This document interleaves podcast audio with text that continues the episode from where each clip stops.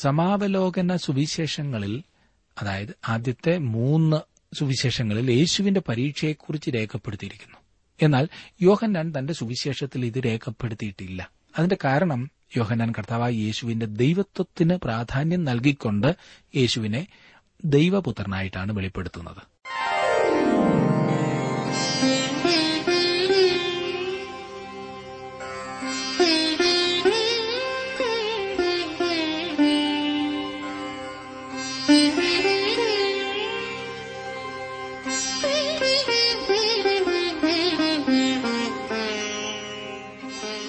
T W ആറിന്റെ വേദപഠന class ആരംഭിക്കുകയാണ്.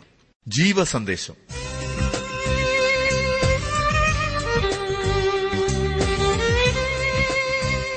വിശുദ്ധ ലൂക്കോസ് എഴുതിയ സുവിശേഷം നാലാം അധ്യായത്തിന്റെ ഒന്ന് മുതൽ പതിമൂന്ന് വരെയുള്ള വാക്യങ്ങൾ. പ്രാർത്ഥനയോടെ നമുക്ക് ശ്രദ്ധിക്കാം ബ്രദർ ജോർജ് ഫിലിപ്പ് ദൈവവചനം പഠിപ്പിക്കും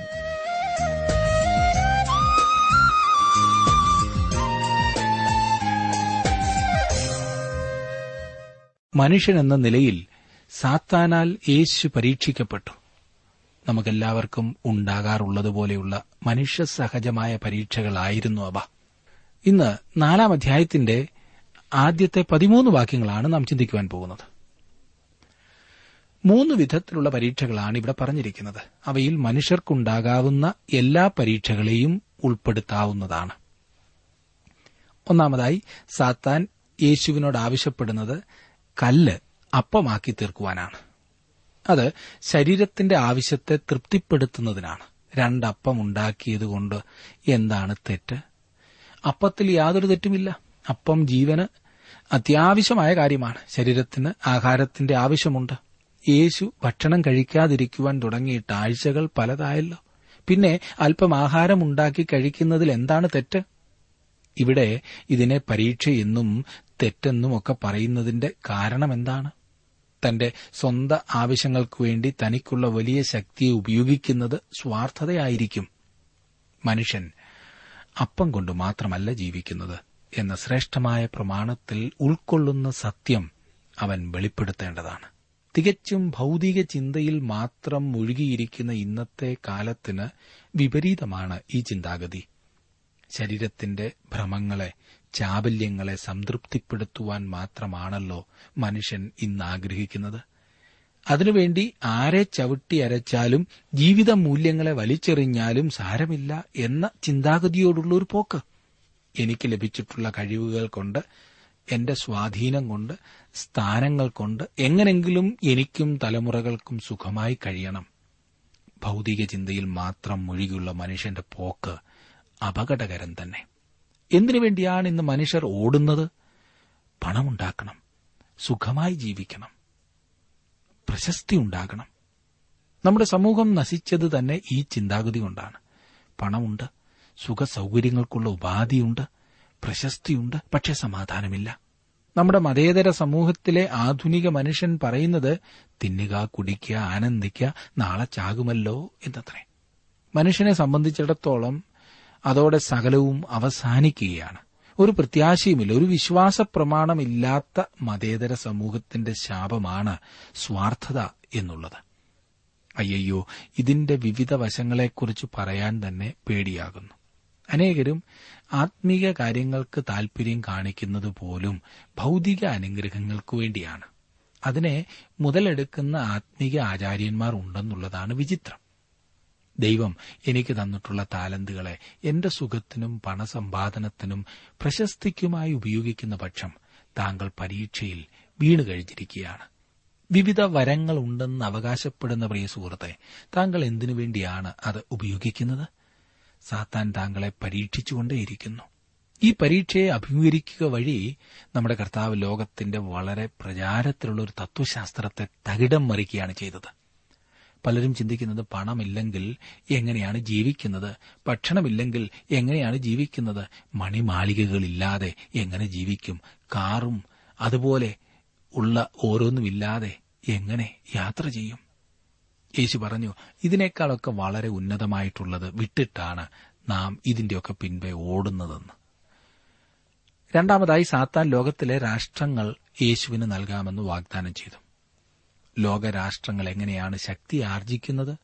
അതെ മൃഗീയമായ ബലപ്രയോഗം മൂലവും രാഷ്ട്രീയമായ വടംവലിയിൽ കൂടിയും യുദ്ധമെന്ന് പറയുന്നത് ഒരു ജീവിത മാർഗമായിരിക്കുകയാണ്. ജനങ്ങളെ ഇളക്കിവിടുന്ന ചാട്ടകളാണ് വെറുപ്പും ഭയവും. ഇത് സാത്താന്യമാണ് പൈശാചികം. ഈ വ്യവസ്ഥകൾ അനുസരിച്ച് ലോകത്തിലെ രാജ്യങ്ങൾ നൽകാമെന്ന് സാത്താൻ വാഗ്ദാനം ചെയ്യുന്നു. അധികാരത്തിനു വേണ്ടിയുള്ള ഈ പോരാട്ടം ദൈവികമാണെന്ന് താങ്കൾ കരുതുന്നുവോ? അത് ഏത് തലത്തിലാകുന്നുവെങ്കിലും പൈശാചികമാണ്. സഭയിലാണെങ്കിലും സമൂഹത്തിലാകുന്നെങ്കിലും രാജ്യത്താണെങ്കിലും അത് പൈശാചികമാണ്. ഭീകരപ്രവർത്തനങ്ങൾ തന്നെ ശ്രദ്ധിക്കൂ. നിരപരാധികൾ നൂറുകണക്കിന് കൊല്ലപ്പെടുന്നു. മനുഷ്യത്വം നഷ്ടപ്പെട്ട മനുഷ്യൻ ഘോര യുദ്ധം നടത്തുന്നു. മറ്റുള്ളവരെ അടക്കി വാഴുവാനുള്ള മനുഷ്യന്റെ പ്രവണത എത്ര നീചമാണ്. അത് ദൈവികമല്ല. മറ്റുള്ളവരെ പ്രോത്സാഹിപ്പിച്ച് അവരിലൂടെ ദൈവം ആഗ്രഹിക്കുന്നത് നിർവഹിക്കുവാനാണ് നാം ശ്രമിക്കേണ്ടത്. ഈ പരീക്ഷ മനസ്സിലാക്കുവാൻ നമുക്ക് കഴിയുന്നില്ല എന്നതാണ് യാഥാർത്ഥ്യം. ദൈവത്തിന്റെ രാജ്യത്തിൽ പ്രവേശിക്കുവാൻ മനുഷ്യർ രൂപാന്തരപ്പെടേണ്ടിയിരിക്കുന്നു. യേശു അവനോട് ആമേൻ ആമേൻ ഞാൻ നിന്നോട് പറയുന്നു. പുതുതായി ജനിച്ചില്ല എങ്കിൽ ദൈവരാജ്യം കാണുവാൻ ആർക്കും കഴിയുകയില്ല എന്നുത്തരം പറഞ്ഞു. യോഹനാന്റെ സുവിശേഷം മൂന്നാം അധ്യായത്തിന്റെ മൂന്നാം വാക്യമാണ് ഞാൻ വായിച്ചത്. യേശുക്രിസ്തുവിന്റെ ഉത്തരം ഒരു തീർപ്പ് കൽപ്പിക്കുന്നത് പോലെ തോന്നുന്നില്ലേ? നിന്റെ ദൈവമായ കർത്താവിനെ നമസ്കരിച്ച് അവനെ മാത്രമേ ആരാധിക്കാവൂ. തുടർന്ന് വിശുദ്ധ പൌലോസ് നമ്മോട് പറയുന്നത് ഞങ്ങൾ ജഡത്തിൽ സഞ്ചരിക്കുന്നവരെങ്കിലും ജഡപ്രകാരം പോരാടുന്നില്ല. ഞങ്ങളുടെ പോരിന്റെ ആയുധങ്ങളോ ജഡീകങ്ങളല്ല. കോട്ടകളെ ഇടിപ്പാൻ ദൈവസന്നിധിയിൽ ശക്തിയുള്ളവ തന്നെ. അവയാൽ ഞങ്ങൾ സങ്കല്പങ്ങളും ദൈവത്തിന്റെ പരിജ്ഞാനത്തിന് വിരോധമായി പൊങ്ങുന്ന എല്ലാ ഉയർച്ചയും ഇടിച്ചു കളഞ്ഞു ഏത് വിചാരത്തെയും ക്രിസ്തുവിനോടുള്ള അനുസരണത്തിനായിട്ട് പിടിച്ചടക്കി. രണ്ട് ഗുരുന്തിയർ പത്താം അധ്യായത്തിന്റെ മൂന്ന് മുതൽ അഞ്ച് വരെയുള്ള വാക്യങ്ങളാണ് ഞാൻ വായിച്ചത്. മൂന്നാമതായി ദേവാലയ ഗോപുരത്തിൽ നിന്നും താഴേക്ക് ചാടുവാൻ പറഞ്ഞുകൊണ്ടാണ് സാത്താൻ യേശുവിനെ പരീക്ഷിച്ചത്. യേശു അങ്ങനെ ചെയ്തിരുന്നെങ്കിൽ എത്ര നന്നായിരുന്നില്ലേ തന്റെ വ്യക്തിത്വത്തെയും ദൌത്യത്തെയും കുറിച്ച് പൊതുജനങ്ങളുടെ ഇടയിൽ മതിപ്പുണ്ടാക്കാൻ തക്കതായ ഒരു പരിപാടിയായി സാമാന്യ ബുദ്ധിയിൽ തോന്നാവുന്ന ഒരു പ്രവർത്തനം. എന്നാൽ യേശു തന്റെ സിംഹാസനത്തിനു വേണ്ടി ഒരു കുറുക്കുവഴി തെരഞ്ഞെടുക്കുകയല്ല ഉണ്ടായത്. അവൻ അങ്ങനെ ഒരിക്കലും ചെയ്യുമായിരുന്നില്ല. മഹത്വത്തിന്റെ കിരീടം തലയിൽ അണിയുന്നതിനു മുൻപ് അവൻ ഒരു മുൾക്കിരീടം അണിയേണ്ടതുണ്ട്. എങ്ങനെങ്കിലും ഒറ്റച്ചാട്ടത്തിന് സകലവും കൈയടക്കുവാനുള്ള മനുഷ്യന്റെ ശ്രമമല്ലേ നാം കാണുന്നത് ഈ പരീക്ഷയിൽ?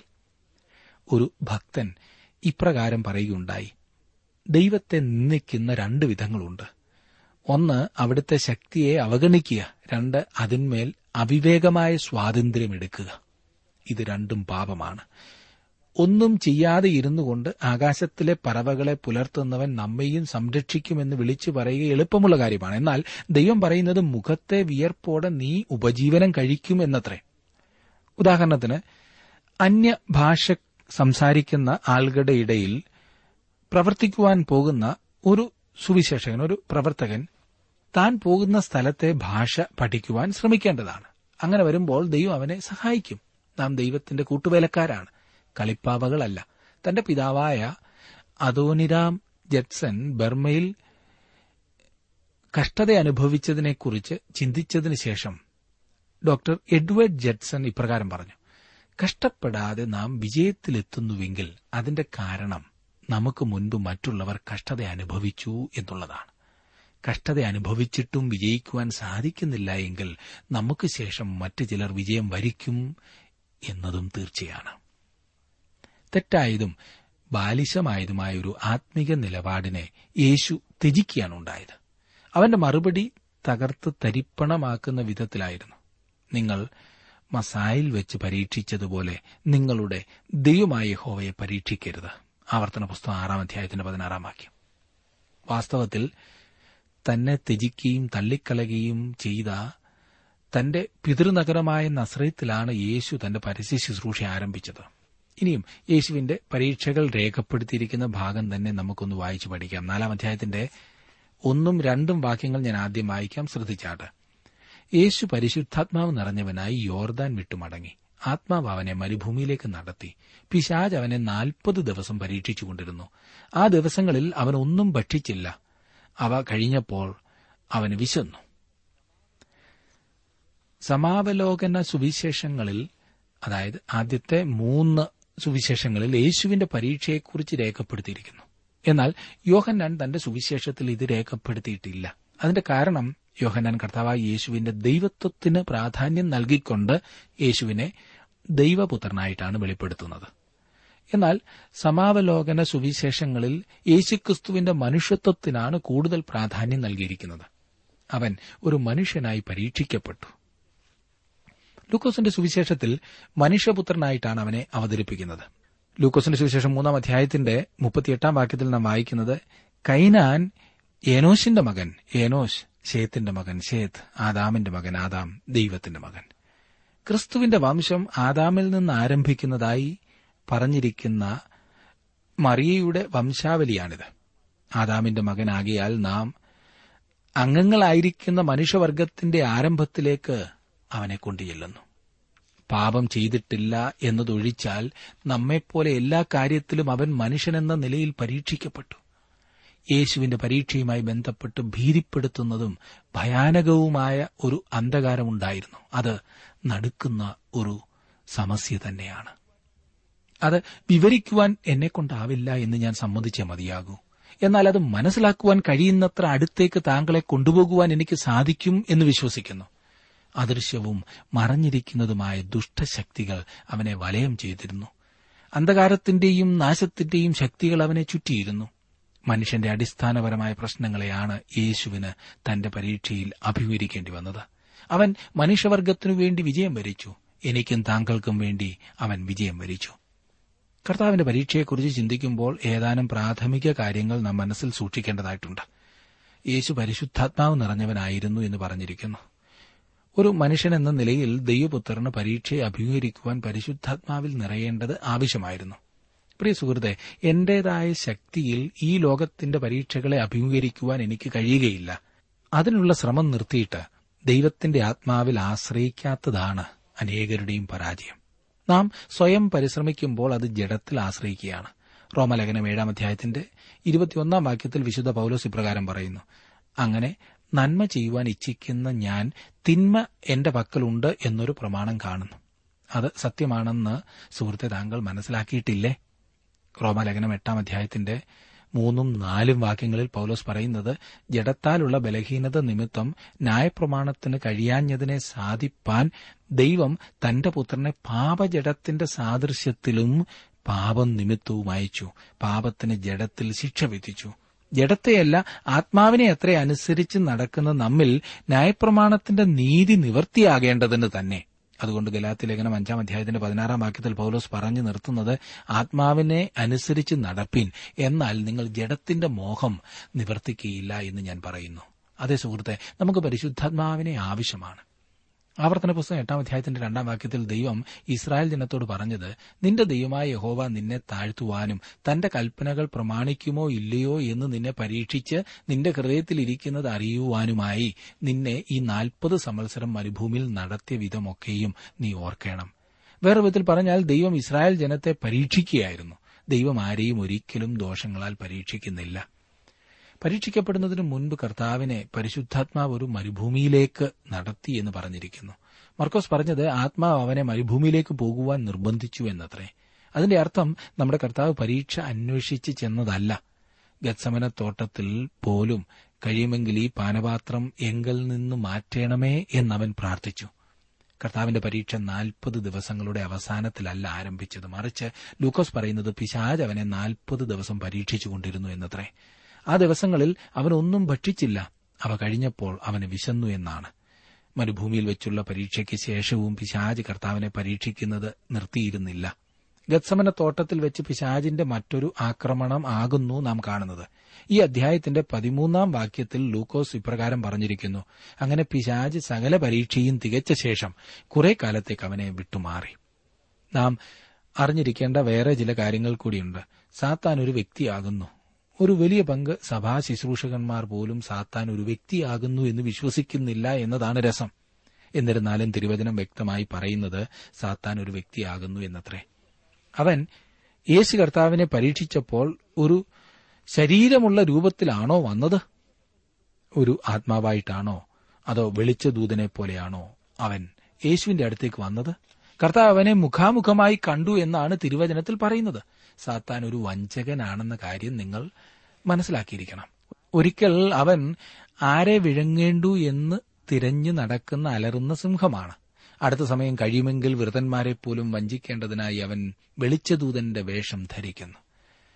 കർത്താവിന്റെ പരീക്ഷയുടെ അർത്ഥം എന്താണ്? പരീക്ഷ എന്ന വാക്കിന് രണ്ടർത്ഥമുണ്ട്. പരീക്ഷിക്കുക എന്നതിന് പ്രേരിപ്പിച്ച് തിന്മയിൽ അകപ്പെടുത്തുക എന്ന അർത്ഥമുണ്ട്. അതായത് വഴിതെറ്റിക്കുക. തിന്മ ചെയ്യുന്നതിനായി ഒരു വ്യക്തിയെ പ്രേരിപ്പിക്കാമെങ്കിൽ അതിന്റെ അർത്ഥം അതിലേക്ക് ചായുവാൻ തക്കവണ്ണം ആ വ്യക്തിയിൽ എന്തോ ഉണ്ട് എന്നത്രേ. വ്യക്തി വഴങ്ങിക്കൊടുക്കേണ്ട എന്തെങ്കിലും ഇല്ലെങ്കിൽ അത് പരീക്ഷ എന്നാൽ യേശുവിനെ സംബന്ധിച്ചിടത്തോളം അതല്ല സത്യം. അവന് പറയുവാൻ കഴിഞ്ഞത് ഞാൻ ഇനി നിങ്ങളോട് വളരെ സംസാരിക്കയില്ല. ലോകത്തിന്റെ പ്രഭു വരുന്നു. അവൻ എന്നോട് ഒരു കാര്യവുമില്ല. യോഹനാന്റെ സുവിശേഷം പതിനാലാം അധ്യായത്തിന് മുപ്പതാം വാക്യം. സുഹൃത്തെ താങ്കളുടെ അനുഭവം എനിക്കറിയില്ല. എന്നാൽ പിശാജ് ഏത് സമയത്ത് എന്റെ അടുത്ത് വന്നാലും അവൻ എന്നിൽ കയറിപ്പറ്റുവാനുള്ള ഏതെങ്കിലും സ്ഥാനം കണ്ടെത്തുന്നു. നമ്മുടെ കർത്താവ് പരിശുദ്ധനും നിർദോഷനും നിഷ്കളങ്കനും പാപികളോട് വേർപെട്ടവനും ആയിരുന്നു. ക്രിസ്തുവിന്റെ പരീക്ഷ തിന്മ ചെയ്യുവാനായിട്ടുള്ള പരീക്ഷ അല്ലായിരുന്നു. പരീക്ഷ എന്ന വാക്ക് വേറൊരർത്ഥത്തിൽ ഉപയോഗിക്കുന്നുണ്ട്. ഉൽപ്പത്തി പുസ്തകം ഇരുപത്തിരണ്ടാം അധ്യായത്തിന്റെ ഒന്നാം വാക്യത്തിൽ നാം ഇപ്രകാരം വായിക്കുന്നു അതിന്റെ ശേഷം ദൈവം അബ്രഹാമിനെ പരീക്ഷിച്ചത് എങ്ങനെയെന്നാൽ അതിൽ ദൈവം അബ്രഹാമിനെ പരീക്ഷിക്കുകയാണ് ചെയ്തത്. പരിശോധിക്കുക എന്ന് വേണമെങ്കിൽ പറയാം. അതുപോലെ തന്നെ ദൈവം ഇസ്രായേൽ ജനത്തെ നാൽപ്പത് വർഷക്കാലം മരുഭൂമിയിൽ പരിശോധന കഴിക്കുകയാണ് ചെയ്തത്. ടെസ്റ്റ് ചെയ്യുകയായിരുന്നു. ഇവിടെ ഒരു ചോദ്യം ഉയർന്നു വരാവുന്നതാണ്. യേശു കർത്താവിന് ഉണ്ടായ പരീക്ഷയിൽ താൻ വീണുപോകുവാൻ സാധ്യത ഉണ്ടായിരുന്നോ? ഇല്ല. ഒരിക്കലും കർത്താവിന് വീഴ്ച സംഭവിക്കുമായിരുന്നില്ല. അങ്ങനെയെങ്കിൽ പിന്നെ അതൊരു യഥാർത്ഥ പരീക്ഷ ആയിരുന്നുവോ ഇതൊരു പരിശോധനയായിരുന്നു. പുതിയ എല്ലാ വസ്തുക്കളും പരിശോധനയ്ക്ക് വിധേയമാക്കുന്നത് പോലെയുള്ള ഒരു പരിശോധന. ഉദാഹരണത്തിന് ടയറുകൾ പുതിയ വാഹനങ്ങൾ എന്നിവയെല്ലാം പരിശോധിക്കാറുണ്ടല്ലോ. നമ്മുടെ ടെലിവിഷനിൽ പരസ്യം കാണിക്കുമ്പോൾ പുതിയ ഇരുചക്ര വാഹനങ്ങളും കാറുകളും മറ്റും എത്ര പരുക്കൻ റോഡിലൂടെ എന്തെല്ലാം പരീക്ഷണങ്ങൾക്കാണ് വിധേയപ്പെടുത്തി കാണിക്കുന്നത്? എത്രമാത്രം അത് ഈട് നിൽക്കും എന്ന് പൊതുജനങ്ങളെ മനസ്സിലാക്കുന്നുവോ അത്രമാത്രം അത് വിറ്റഴിയും. അത് നശിപ്പിച്ചു കളയുവാനല്ല പരിശോധനയ്ക്ക് വിധേയമാക്കുന്നത്. അതിന്റെ മേന്മ കാണിക്കുവാനാണ്. കർത്താവ് യേശുക്രിസ്തു പരിശോധനയിൽ വീണുപോകുമായിരുന്നില്ല. എന്നാൽ തന്നെ ഇത് വാസ്തവമായ ഒരു പരിശോധന തന്നെയായിരുന്നു. അവൻ വീഴില്ല എന്നത് തീർച്ചയാണ്. അത് നമ്മെ ബോധ്യപ്പെടുത്തുവാൻ കൂടിയായിരുന്നു. ഈ പരീക്ഷ. കർത്താവിന്റെ പരിശോധനയിൽ കൂടി നമുക്ക് വിശുദ്ധനും നിഷ്കളങ്കനും നിർമ്മലനും പാപികളിൽ നിന്ന് വേർപെട്ടവനും.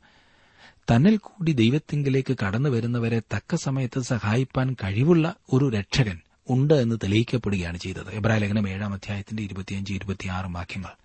നമ്മെ ഒരിക്കലും പരീക്ഷിക്കാത്ത വിധത്തിലാകുന്നു കർത്താവ് പരീക്ഷിക്കപ്പെട്ടത്.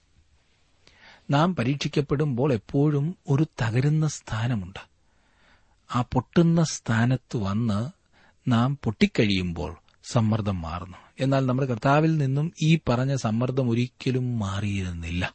സാത്താൻ എപ്പോഴും അവന്റെ പിൻപിൽ തന്നെ ഉണ്ടായിരുന്നു. സുഹൃത്തെ പരീക്ഷിക്കപ്പെടുന്നു എന്നതിൽ തെറ്റൊന്നുമില്ല. പരീക്ഷയിൽ വീഴുന്നതാണ് തെറ്റ്. പാപത്തിന് വിധേയപ്പെടുന്നതാണ് തെറ്റ്. നമ്മുടെ കർത്താവ് പരീക്ഷയെ ജയിച്ചു. നമുക്കും പരീക്ഷയിൽ ജയിക്കുവാൻ സാധിക്കും. അവിടുന്ന് നമ്മോടുകൂടെ ഉണ്ടായിരിക്കണമെന്ന് മാത്രം. മിസ്രൈമിൽ പൊത്തിഭേറിന്റെ ഭവനത്തിൽ വെച്ച് യോസഫ് കഠിനമായി പരീക്ഷിക്കപ്പെട്ടു. എന്നാൽ ദൈവ സാന്നിധ്യ ബോധം പാപം ചെയ്യാതെ അവനെ കാത്തു. വിശുദ്ധന്മാർക്ക് പരീക്ഷ ഉണ്ടാകുമെന്നുള്ളത് സ്വാഭാവികമായ കാര്യമാകുന്നു. പരീക്ഷയുണ്ടാകുമ്പോൾ പരീക്ഷയുമായി മല്ലടിക്കുവാൻ നാം തുനിയരുത്. ആ ചുമതല നമ്മുടെ കർത്താവിന് വിട്ടുകൊടുക്കുക. അവൻ താങ്കളെ വിജയത്തിലേക്ക് നയിക്കും.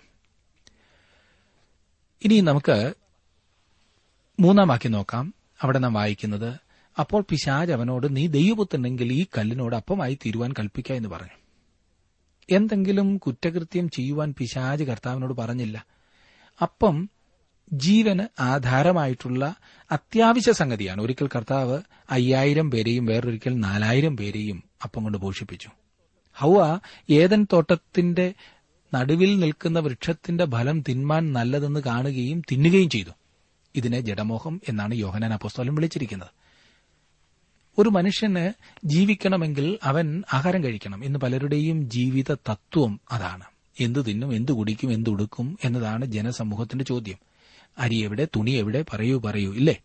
ഇത് ഭൂരിപക്ഷം ജനത്തിന്റെ ചിന്താഗതി മാത്രമാണ്. തങ്ങളുടെ ശരീരത്തിന് ജഡത്തിന് ആവശ്യമായ എന്തെങ്കിലുമൊക്കെ നേടിയെടുക്കുന്നതിനായി സത്യസന്ധത ഇല്ലാതിരിക്കുവാനും മോഷ്ടിക്കുവാനും പിടിച്ചുപറിക്കുവാനും ചൂത് കളിക്കുവാനും മദ്യം വിൽക്കുവാനും അതിൽ വിഷം കലർത്തുവാനും അല്ല താങ്കൾക്ക് ചിന്തിക്കുവാൻ കഴിയുന്നതിലും കൂടുതൽ എന്ത് അന്യായം കാണിക്കുവാനും മനുഷ്യൻ മടിക്കുകയില്ല.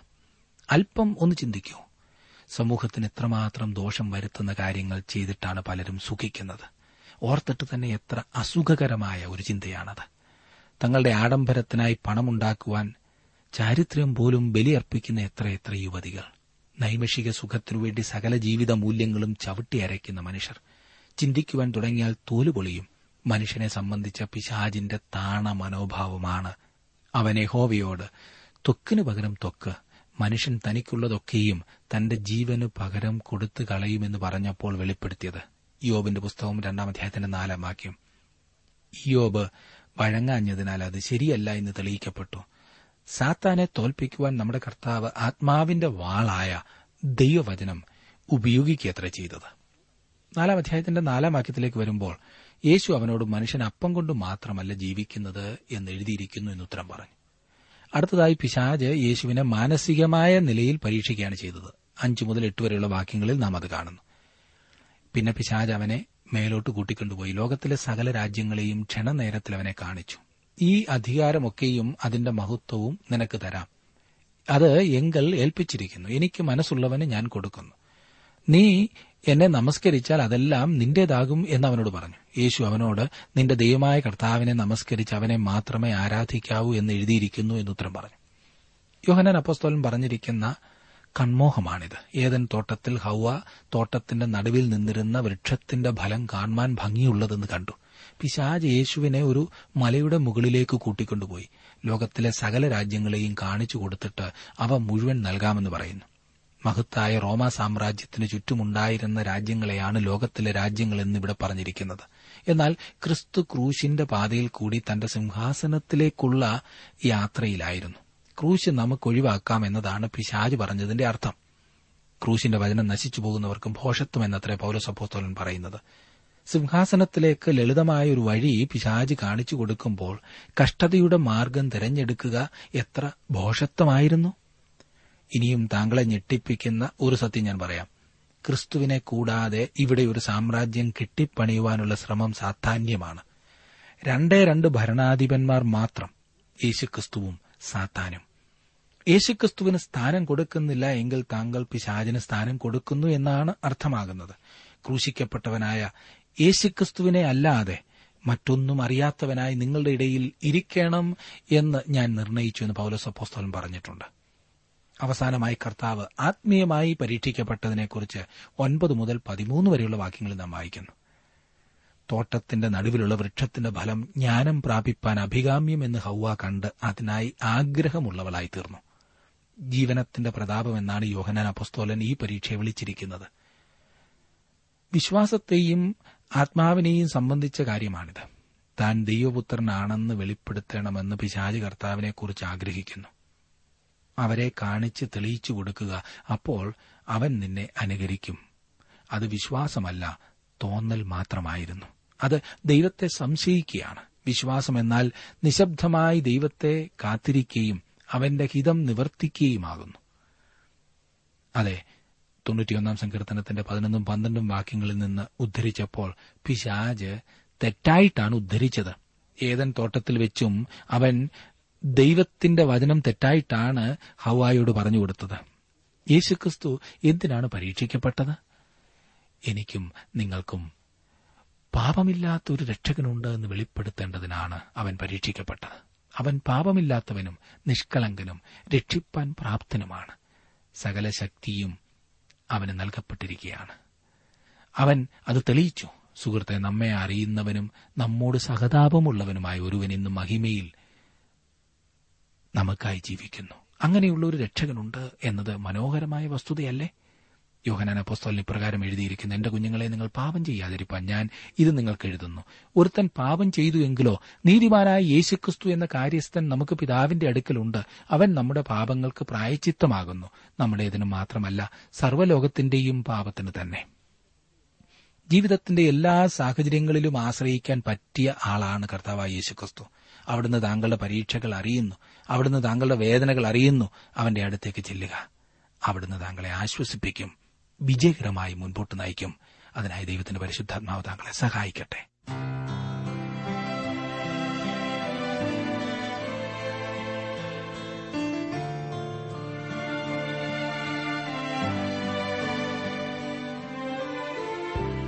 ഇന്നത്തെ ജീവസന്ദേശ പഠന ക്ലാസ്സിലൂടെ ഞങ്ങളെ ശ്രദ്ധിച്ച എല്ലാ പ്രിയ ശ്രോതാക്കളോടുമുള്ള നന്ദിയെ അറിയിക്കട്ടെ.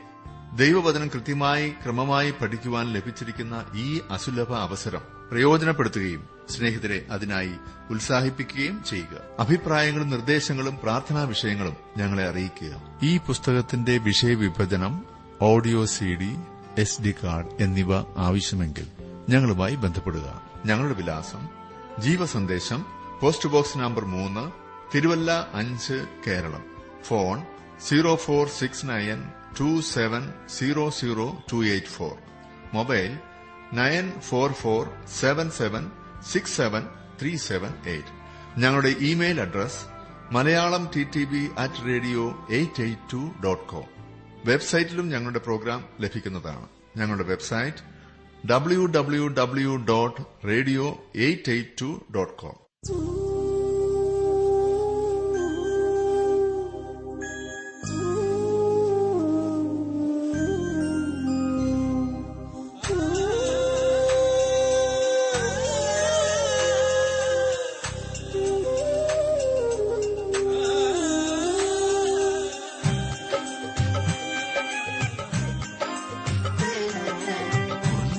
Yesu നല്ലൊരു രക്ഷകൻ എന്നെ സ്നേഹിച്ചു തൻ ജീവൻ വെച്ചു. തമ്പുരാൻ നല്ലൊരു രക്ഷകൻ എന്നെ സ്നേഹിച്ചു തൻ ജീവൻ വെച്ചു. സ്വർഗസിംഹാസനം താതന്റെ മാർവതും ദൂതന്മാർ സേവയും വിട്ടൻ പേർക്കായി. സ്വർഗസിംഹാസനം താതന്റെ മാർവതും ദൂതന്മാർ സേവയും വിട്ടൻ പേർക്കായി. ദാസനെ പോലവൻ ജീവിച്ചു പാവിയൻ ശാപം ശിരസതിലേറ്റിടുവാൻ. ദാസനെ പോലവൻ ജീവിച്ചു പാവിയൻ ശാപം ശിരസതിലേറ്റിടുവാൻ. ഉന്നേഷു തമ്പുരാൻ നല്ലൊരു രക്ഷകൻ എന്നെ സ്നേഹിച്ചു തൻ ജീവൻ വെച്ചു.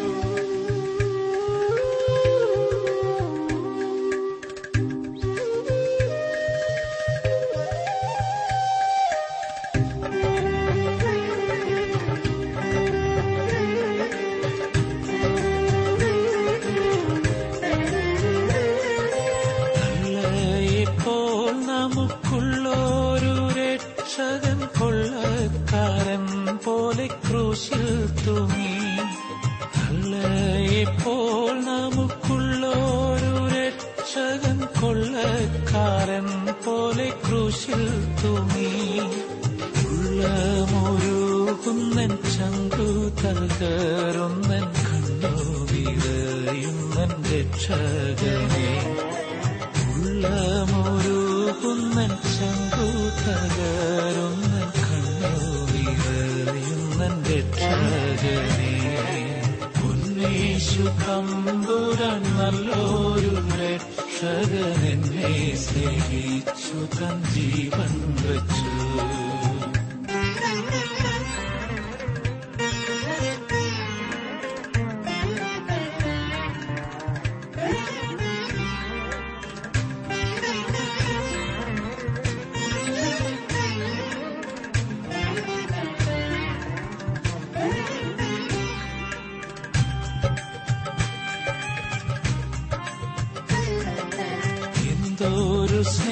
സ്നേഹമി സാധുവേ ഓർത്തു നീ സന്താപസാഗരം തന്നിൽ വീണു എന്തൊരു സ്നേഹമി സാധുവേ ഓർത്തു നീ സന്താപസാഗരം തന്നിൽ വീണു എന്നെ വിളിച്ചു നീ എന്നെ എടുത്തു നിന്നോ മലപ്പൈ പൈതലായി തീർക്കേണമേ എന്നെ വിളിച്ചു നീ എന്നെ എടുത്തു നിന്നോ. വലം പൈതലായി തീർക്കേണമേ ഉന്നേശു തമ്പുരാൻ നല്ലൊരു രക്ഷകൻ എന്നെ സ്നേഹിച്ചു തൻ ജീവൻ വെച്ചു. ഉന്നേശു തമ്പുരാൻ നല്ല